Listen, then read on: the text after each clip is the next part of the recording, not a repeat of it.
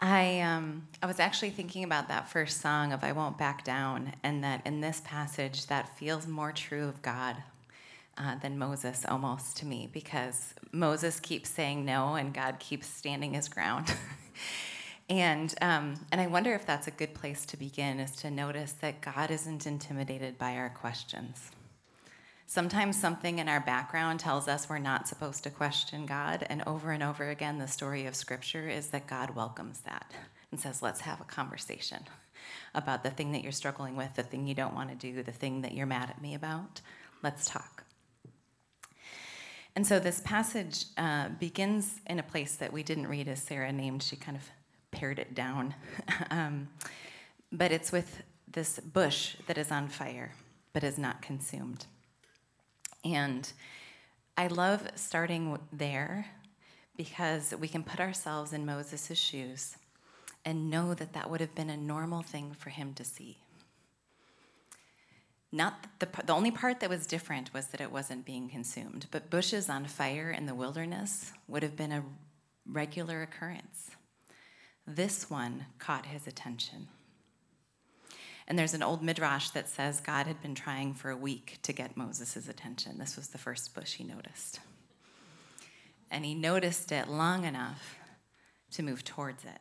And once he moved towards it, God started this conversation with him. And as we think about that poem, the poems that we read, we were talking about hibernating at our table. And there's a way that Moses has been in hibernation to this point. He was raised in the palace. He woke up to the injustices that were there back in Exodus 2 when he murdered the Egyptian who had been beating the Hebrew. And then he ran away. And he's been in that wilderness for 40 years. And maybe he needed that time.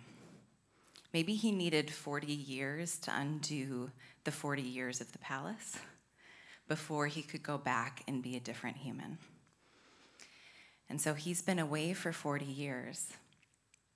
Perhaps he's been hibernating. And when we're in that place where we've been hibernating because we need to leave, it's all too much, I wonder if we also can know when it's time to wake up. And in this passage, it's Moses' time to wake up. And I want to think about together the sort of five questions that Moses asks. The first one wasn't on there. So God starts this conversation like, hey, I've heard all of the oppression and the violence of my people, and I am going to go free them from their oppression. And Moses, you're going to go free them from their oppression. So his first question is Who am I? Who am I to do this? His second question is Who are you? His third question is What if it doesn't work? His fourth question is What about? What about that thing in me that's deficient? And then he ends with, No, send someone else. And we won't be able to get to all of those questions today unless you wanted to stay here for two hours and spend your whole Sunday in this room. But I want to invite you to notice which of those questions feels like your question today. As you think about injustices of the world that maybe you're feeling called to do something about. Is your question, Who am I? Is your question, Who is God? Is your question, What if it doesn't work? Is your question, What about that thing that's not good enough in me? And are you just saying no? The who am I question actually, God doesn't answer Moses when he asks that because there's a way Moses answered it for himself when he said, Who am I that I could go to talk to Pharaoh and I could go free the people of Israel. And the thing is, Moses is exactly the person who can do that. Because as Sarah mentioned, this I'm going to do a couple moments of participation. So this is a warm-up participation. The next question is going to be harder. Uh, Sarah talked about this one. How was Moses born? What people group was he born into? Israelite. He was born a Hebrew. Where was Moses raised? In Pharaoh's palace. Who am I to go speak to the Israelites and go speak to Pharaoh? Moses, you are the exact person who can do both things. You are an Israelite, and they will open the door of the palace when you knock on it because they know who you are. You are the person who needs to do this because you are the person who holds both identities, Moses. It's you. Then he asks, Okay, so if I do go, like, what do I say about who is sending me? And what I love about this question is God's already answered it, sort of. Because God has said, I am the God of your ancestors. I'm the God of Abraham and Sarah and Isaac and Rebekah and Jacob and Leah and Rachel. God's already said that, but that wasn't enough. And I wonder for us when it wouldn't be enough to just say, the God of my ancestors is sending me. Because for some of us, many people in a room like this are deconstructing their faith in some way and are like, the God of my ancestors, the God I grew up with, is not the God that I would follow. And maybe we also need a different name for God, something more than just the God my parents told me about. And unfortunately, in our Bibles, besides the translation we read was good because it helps us see this, most of our Bibles will translate the name that is given to Moses in this circumstance as Lord. And so, is their next participation question. When you hear Lord, when you picture the name Lord as God, what do you picture? What does the Lord look like in your imagination? Shout it out if you've got something you picture. Male. Male. Sorry, that was emphatic. it's still a little too loud. Yes, I was just agreeing. Yes, I think for many of us, Lord sounds like a male. What else? Yes. Sitting on a radiant cloud with the sun behind. What else? White robes for sure. White robes on a cloud with the sun. Got amazing pictures so far. Anything else? The ability to smite. So perhaps this Lord in a white robe on a cloud with the sun behind also has a spear or a lightning bolt in, uh, in his hand, in his male hand, ready to smite anyone who wrongs him. Anything else? White. White. Ooh, we have a race attached to, to this perhaps as well. I don't know if that's, how, is that how you meant white? Yes. This God would usually be a white male God in a robe with a lightning bolt ready to smite people who wrong him. What were you saying, Sarah? Zeus, yes. Notice that the picture we are painting right now is a picture of Zeus, who is a Greek god. And that is the God that many of us were told that we are following. And that is not the name of God given to Moses. I kind of want you, when you go home, to cross the word Lord out of all of your Bibles. because that's what we picture, and that's not what Moses is told here. Moses here is told Yahweh. And that name, Yahweh, is a shortened version of how, of how God answers Moses' question about the name. So God says, or Moses says, okay, what's your name? God says, Ehyeh, Asher, Ehyeh, which is the verb to be in Hebrew twice with a um, participle in between.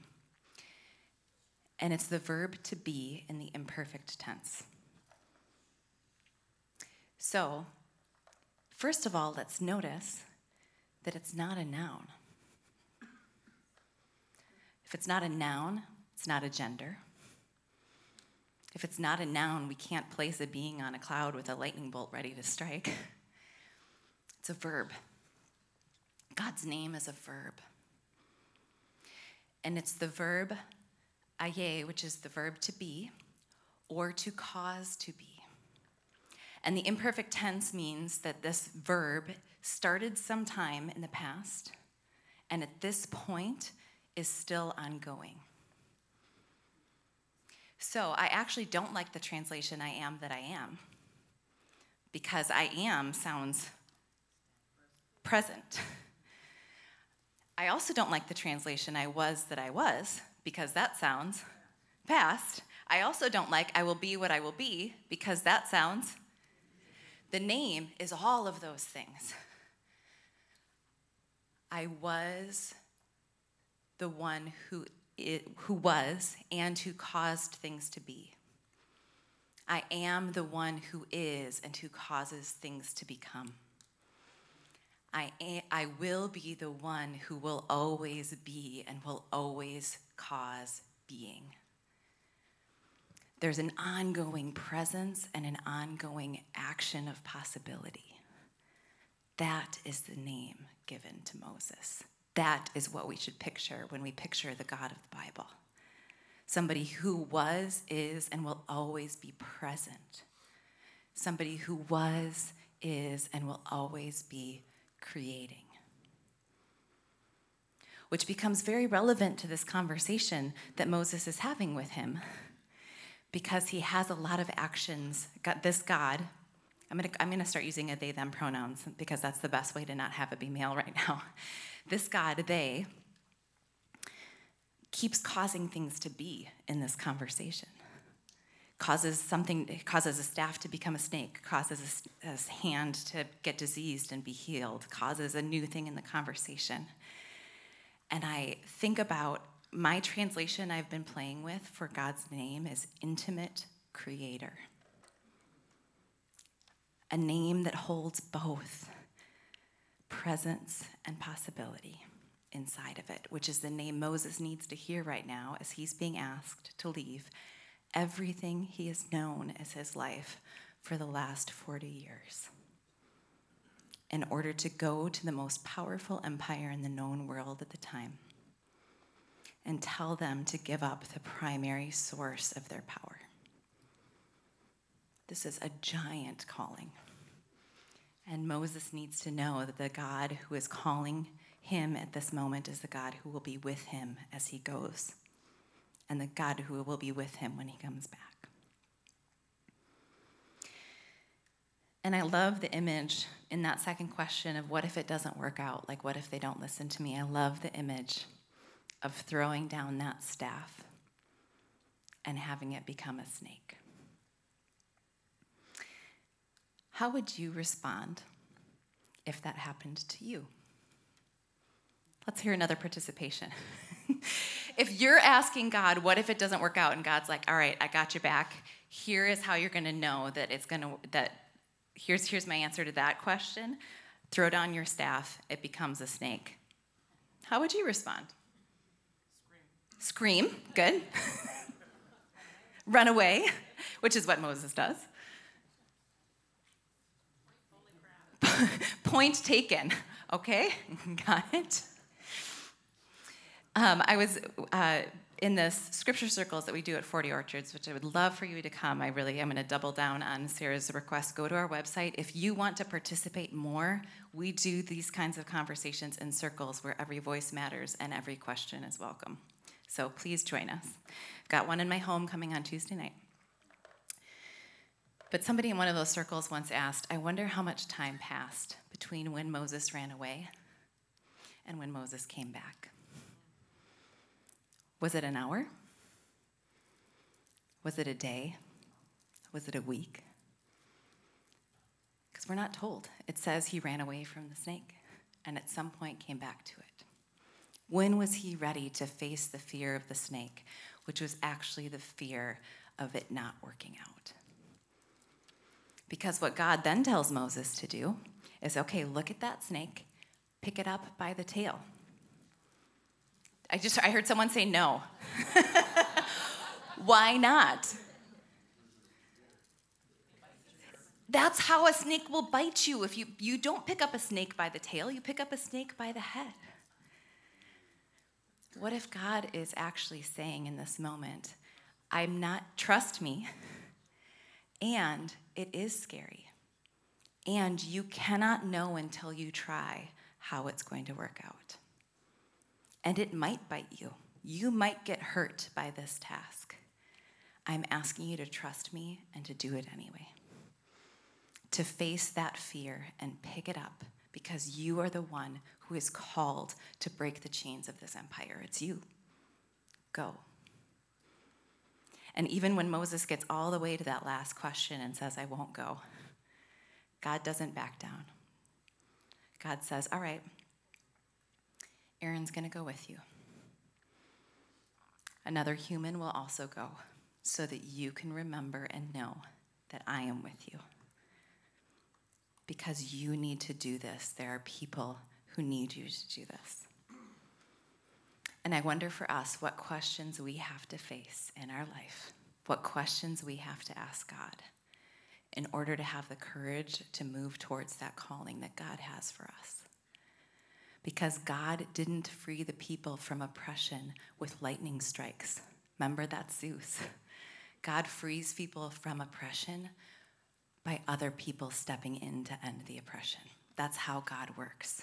So if we're mad about something that exists in the world, perhaps that is our burning bush, that we are the ones being called to step in and to change those things. Because God works through people, not through lightning bolts. That's how verbs of intimate presence